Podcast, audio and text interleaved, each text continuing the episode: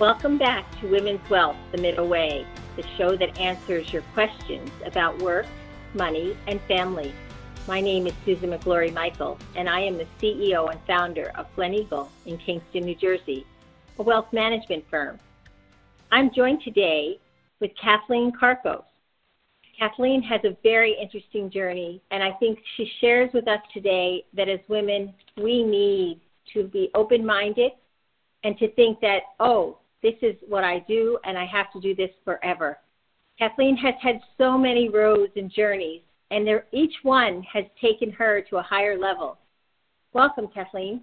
Thanks so much for having me, Susan.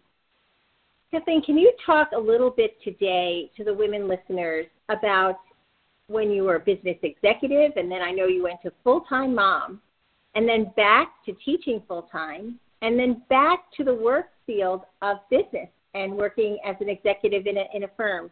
So, can you just tell me maybe a little bit about your journey and and and how all these different transitions and uh, different ways? Um, well, um, when I um, got out of college, I worked for a large insurance company for about 10 years.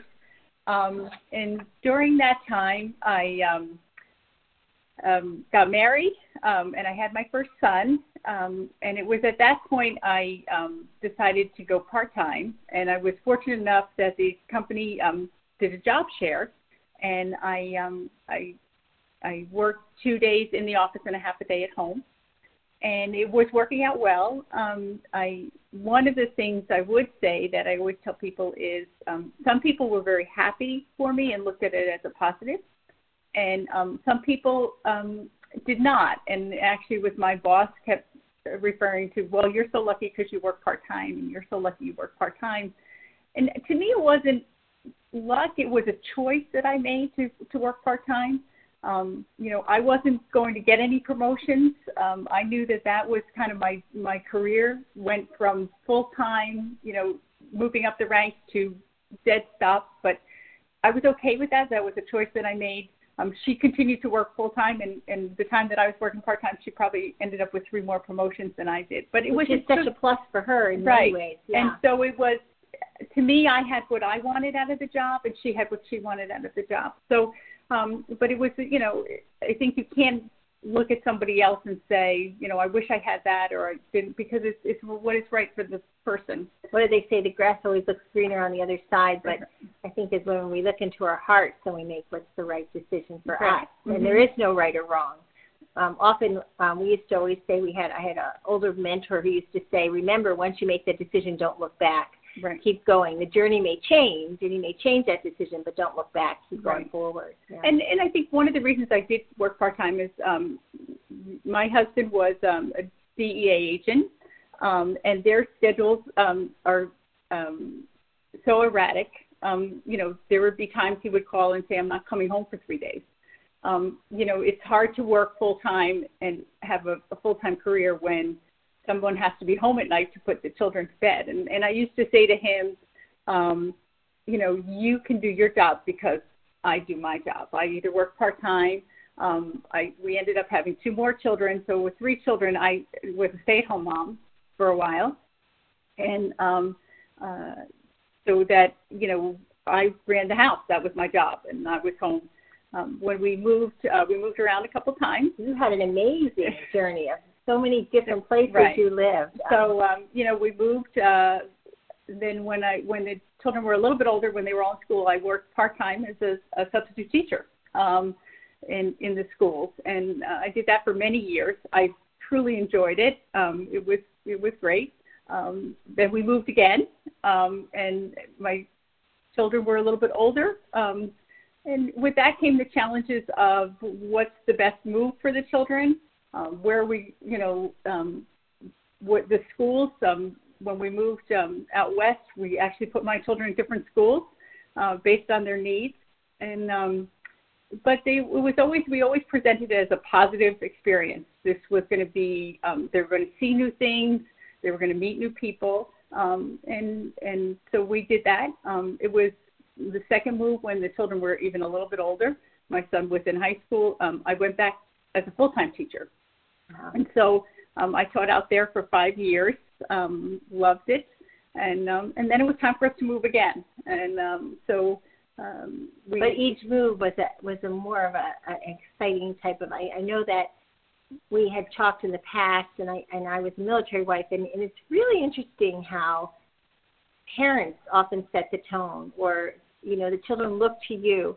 Can you talk a little bit about what you saw, the difference in maybe different families that had to move, how their children reacted? It could. Um, yeah, I think we always um, presented it as we were a family, and the unit as a unit we were moving.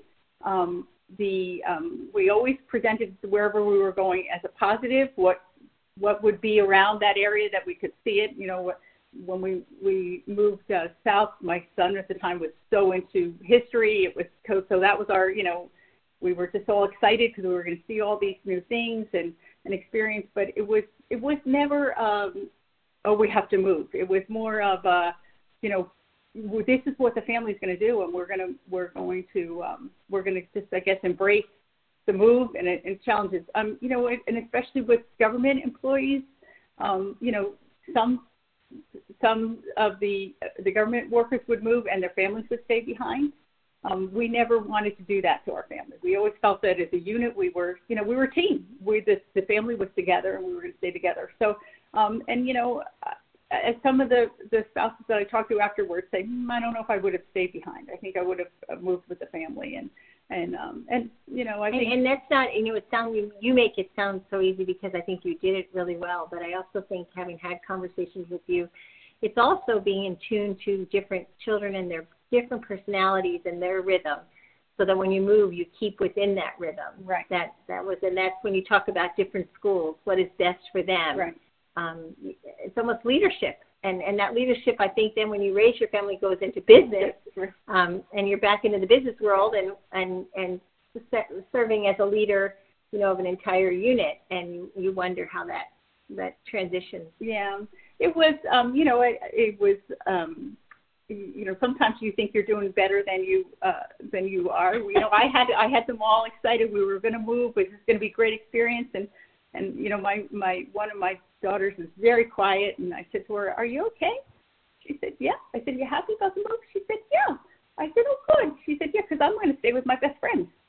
oh, wait a minute. Maybe I wasn't as good as I thought it was. Maybe I didn't convince her that this move. So I mean, it wasn't. You know, it wasn't. It was took a lot of, um, you know, convincing, and and this is going to be a great thing, and we're going to try it. And and um, I think one of the things I've learned um, in life is uh, is don't look too far into the future. You just you have to stay flexible. Um, if you say how you know, even when I went back to work part time, um, my husband was still out in the field and traveling, and how was I going to do this? And I thought, no, I'm going to just take this for the first two weeks, and how where how am I going to do that? And then, okay, we've got this month down, and and it's it's almost if you say how am I going to do this for the next year?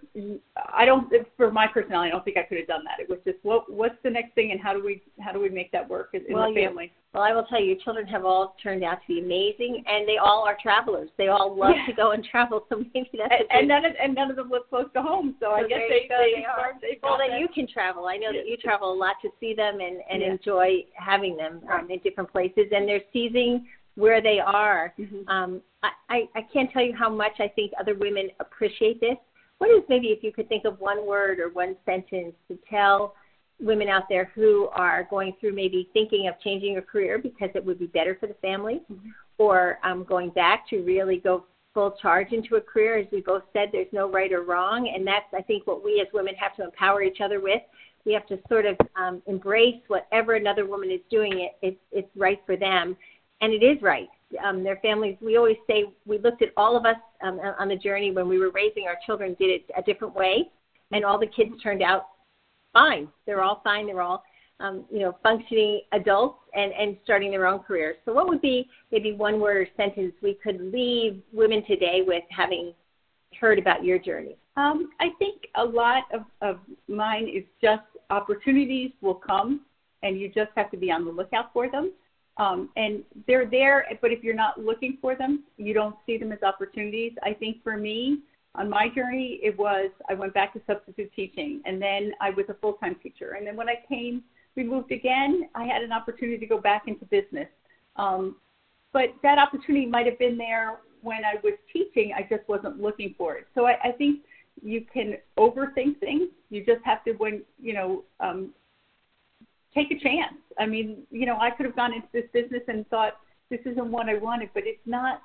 It's not like I couldn't have changed if I didn't like it. I think you you can't say I'm going to do this job and if I don't like it, I'm going to stay with that job. I think you have to just say I'm going to try it. Let's try it. Be flexible. If it doesn't work, it doesn't work for your family.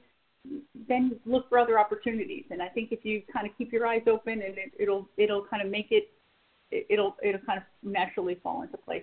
Flexibility, I guess, is the, the word I would use. Well, I think that's a wonderful way to end today. As ladies, we all need to be flexible. And if we can say that each day in the morning, how, how can I be flexible today to make this day the best day ever? And thank you, Kathleen, for being with us today. Thanks for having me, Susan. And thank you for tuning in in today's episode of Women's Wealth, The Middle Way. Make sure to follow us on SoundCloud, Podbean, womensradio.com for new episodes every other Wednesday. We'll be back in two weeks. See you then.